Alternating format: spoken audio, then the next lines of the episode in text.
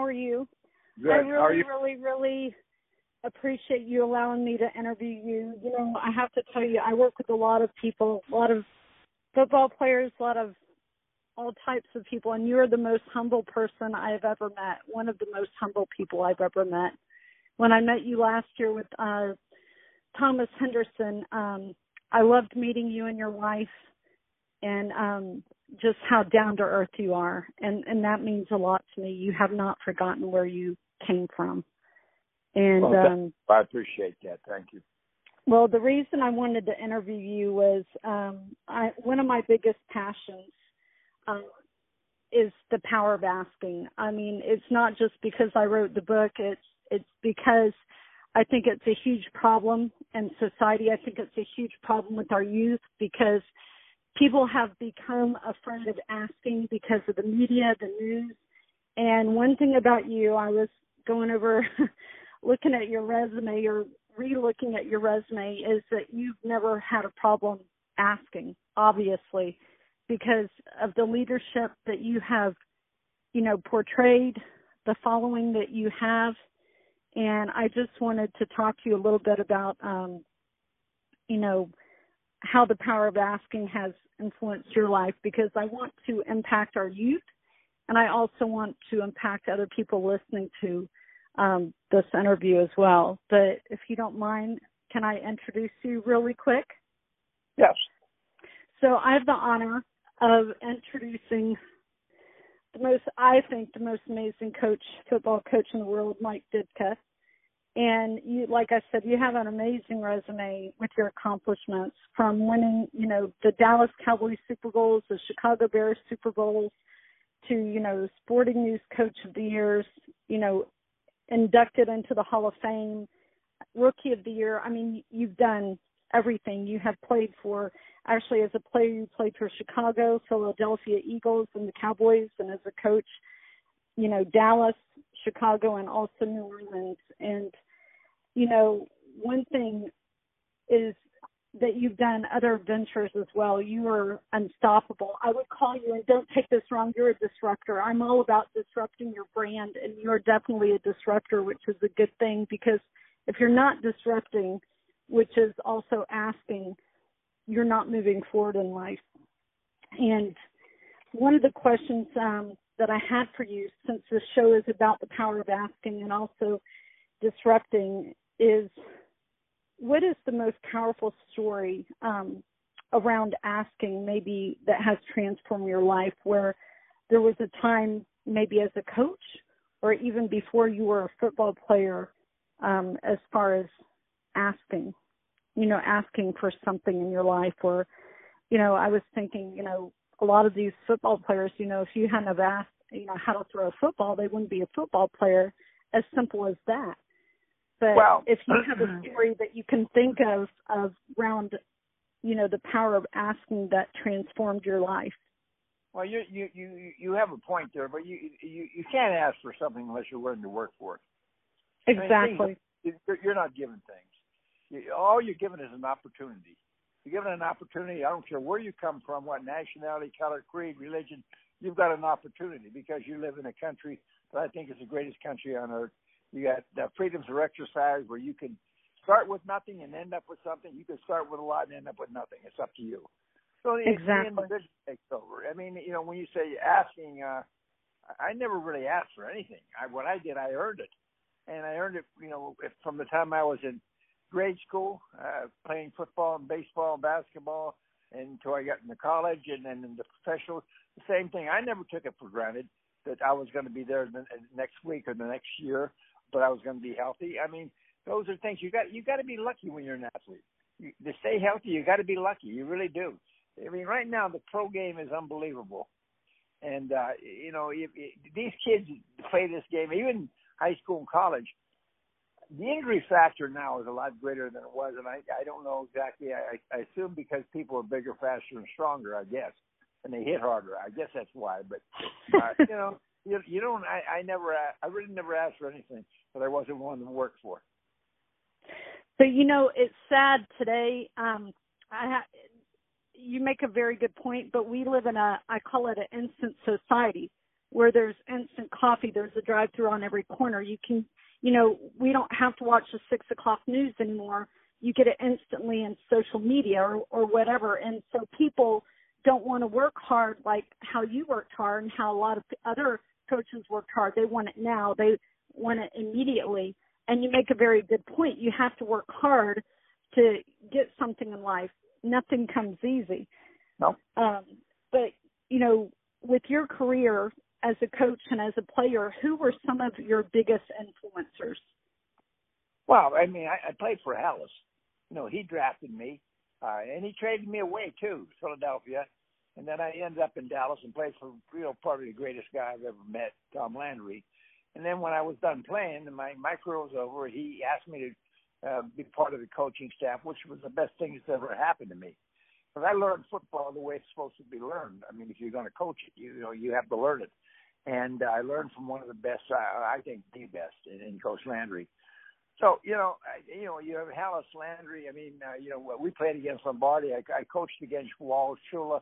I mean, you know, it's a who's who of who are the greatest coaches that ever uh, been in this game. You know, I was just fortunate to be, you know, in the league at the time they were, and you learn from that. You learn from watching the films of, of uh, what they do and things like that. And uh, you know, there's, you know, winning. It, it's not a lucky thing. It, it's a thing that you have to prepare to do. You have to do all the right things, and you have to get yourself in, and uh, prepare yourself to win. I mean, really everybody wants to win, but only certain people do win, and certain teams do win. And why is that? I mean, you said New England Patriots. Why do they win? You know, eh, do they have the best players? I don't know. They got a great quarterback. They got the best coach. I know that. So when you look at what they're doing, it's an organizational thing that they, from the top to the bottom, they do what's best for their football team, and that's what they do, and, and uh, that's why they're successful. Yeah, you know, let me ask you this. I mean, I wasn't even going to ask this question, but I'm I'm curious from a football standpoint because this goes anywhere in life. You know, people, uh, the Cowboys were doing you know good with Romo, and then all of a sudden he left, and they're like, oh, they're doing horrible, or one player leaves. One player doesn't make the whole team. Do you agree? I mean, what is your take on that? Well, because a lot of I know what you're saying uh, and and one player does it. But where would the Steelers have been without Terry Bradshaw? You exactly. Know, where, where would Miami been without Dan Marino? I mean, when you start exactly. talking about, or you you look you look at Bart Starr when he was up in Green Bay when when they won, they had a lot of great players, but you know, he was the, he was the guy. He was the leader on that offense. I mean, eh, you you don't want to say it's one person, but when you're talking about the quarterback and the guy, uh, he's the commander in chief on offense. You know, and and the, and the people in the huddle got to know that. Got to know that he's the boss, he's the leader, and they've got to be willing to go to, to go to battle for him. I th- that's what I believe. You know, I, I played for a lot of different uh, quarterbacks. I, I, the best one I ever played for, I mean, and all of them were good. But when you played with Roger Staubach, I played for, with Roger Staubach. Uh, he was the real deal. Now he was all business. He was the real deal. Uh, and uh, when, when, when you know when you got in the huddle, you know you know when he when he said something, he meant it, and uh, you know he, he didn't just talk about it; he did it physically. So you know he laid his body on the line, running around like he did, and doing the things he did. But I, I'm just saying that he's uh, he, he was he's one of my all-time favorites for that reason.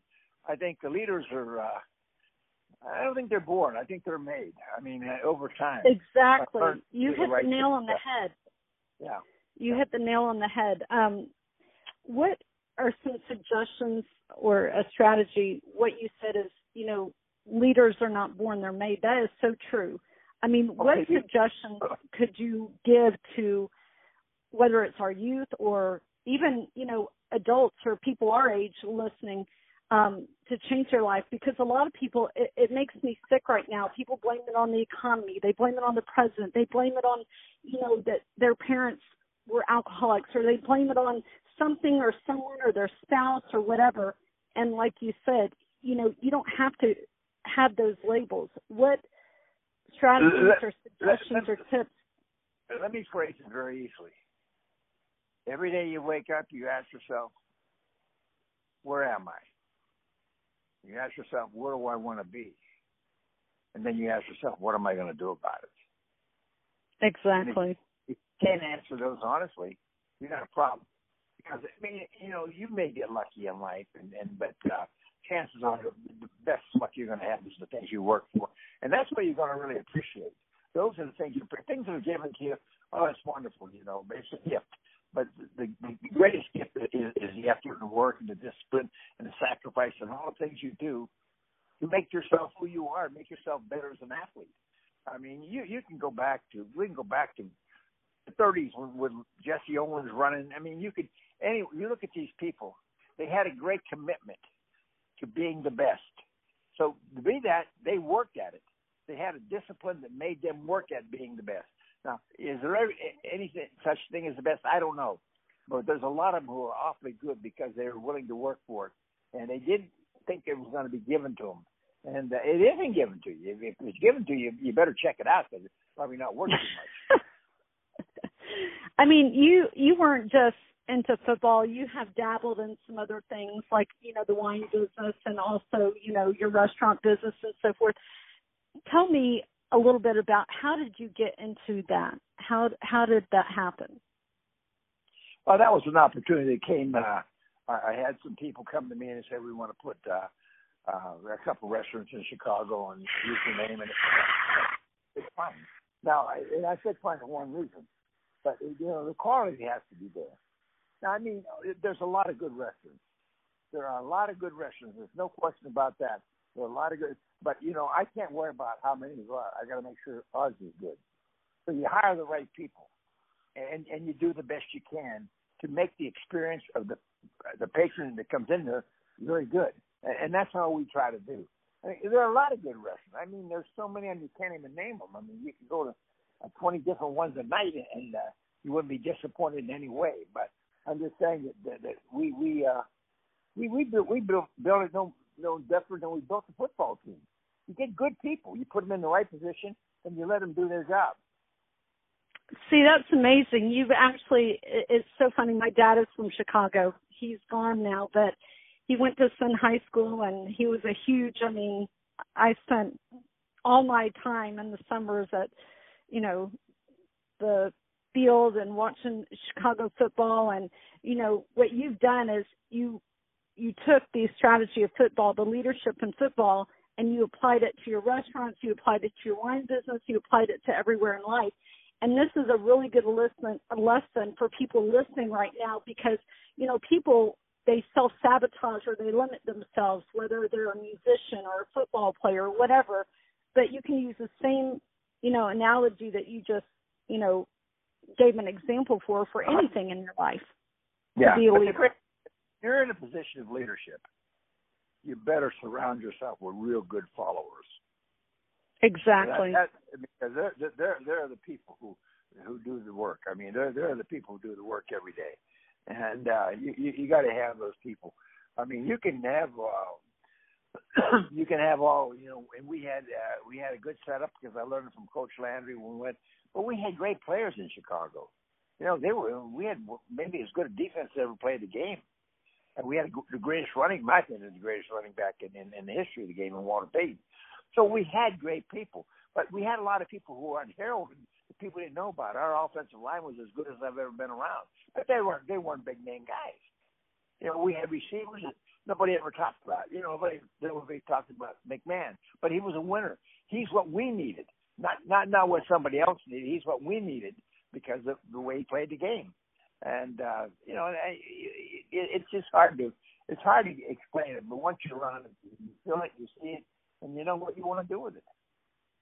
And you know what you said is so important. It's who you surround yourself with because you know, growing up, I could have you know used the excuse of so many labels on me. And this interview is not about me in another life I was a nurse and I started my own uh, branding and marketing company, but it was you know because I made the decision. I took the love of helping other people onto the internet and you know wrote a book and all this other stuff that people were like, "Well, how did you do it? How did you get into Forbes? How did you do this? How did you do that?" A lot of it was surrounding myself by good leadership and like what we've discussed in this interview is you make things happen. You don't sit there and make excuses, you make things happen. Absolutely. And you've hit the nail on the head. Tell me what you're up to now. I know that you know, I visited you with Thomas uh last year in Naples, Florida, and I know you play golf every day and you I love your wife. You guys make an amazing team together. She's very sweet. What are you up to now? What are you doing? What do I do right now? Well, I'm still, I still, I'm still partners in the restaurants. There's no question about that. But I'm down in Naples now most of the time, and uh all I do is I play golf every day. I really do. I enjoy it. I'm good at it. I'm not good at it, but I enjoy it. No, it's my, it's my way of being able to compete because I'm competing against the golf course and myself to get better. and I, no, I can't, I can't go out and run uh, run uh, 50 yards or catch a pass or or tackle somebody. I mean, those things are all gone. Damn, so, really? Yeah, they're all gone, believe me. I know. And then, um, so are you doing anything still as far as with the NFL commentating or? No, not, nothing. I've uh, I've uh, kind of persona non with the NFL, but that's okay. The NFL has been my whole life. You know, the Bears were great to me. Uh, Cowboys were really fantastic to me. I, you know, I had great experiences. So I mean, uh, as a player and assistant coach and a head coach, and I've been blessed. You know, and uh, nothing is forever. You know, all things come to an end. But uh, I tell you what, it was fun for a long time, and it, you know, and actually still fun. I'm I'm the biggest fan in the world. I enjoy watching it, and uh, you know, I uh, you know, know, I tell these young athletes one thing: just respect the game. Don't act like a fool. And uh, you know, if you do that, you got a chance to be successful. I really appreciate you so much. I mean, I was born in Texas, raised in uh half Chicago, half Dallas, where my dad was from. So, very familiar with the game and uh yourself and so forth. And I think you're an amazing leader. People can learn from you just by this interview because, you know, like I said, we live in an instant society. People think that they can just blink their eyes and make money, you know, on the internet. You know, people come to me and say, "Oh, how have you done so well online?" and so forth. But it's not because I just, you know, blinked my eyes and did nothing. You work really hard. So, how can people find out? Do you have a website that you give people, or how can people find I, I, out more about what you're doing? No, I, I don't. I, I, I'm not doing really anything right now. I tell you what I do. I used to do a lot of speaking. I do very little anymore, but I do do some. Uh, and, and you know, I believe in certain things, and I'm not afraid to say them. Now, you know, maybe I'm not politically correct in, in some areas, but I, I, I'm, I'm, uh, I know what I love. You know, I love my faith. I love this country. Uh, you know, I love my family. I mean, I love I love the good things in life, and and, and I respect all that. And, and you know, it, it, you know, it, you don't have to get into a lot of other things. You know, if you uh, you're a good citizen and you're a good person, uh, you know, hey, people can think what they want to think. They're gonna they, they're going to anyways, and actually they can say what they want to say. But you actually should know who you are. Exactly. Well, I cannot wait to see you again in April. I mean, it was an honor you know, interviewing you with Thomas and, you know, you've brought up many great players and I mean, they look up to you and I know why. And I really, really appreciate you very much. Oh, you're very uh, nice. Thank you so much. I appreciate well, it. Well, I'm very grateful for you and I'm grateful for everything that you represent and you and your wife. And like I said, I look forward to seeing you in April again in Naples. And, um, you know, right. thank you Good. so much. All right. Thank you very much. All right. God bless. Okay, hon. All right. Bye bye.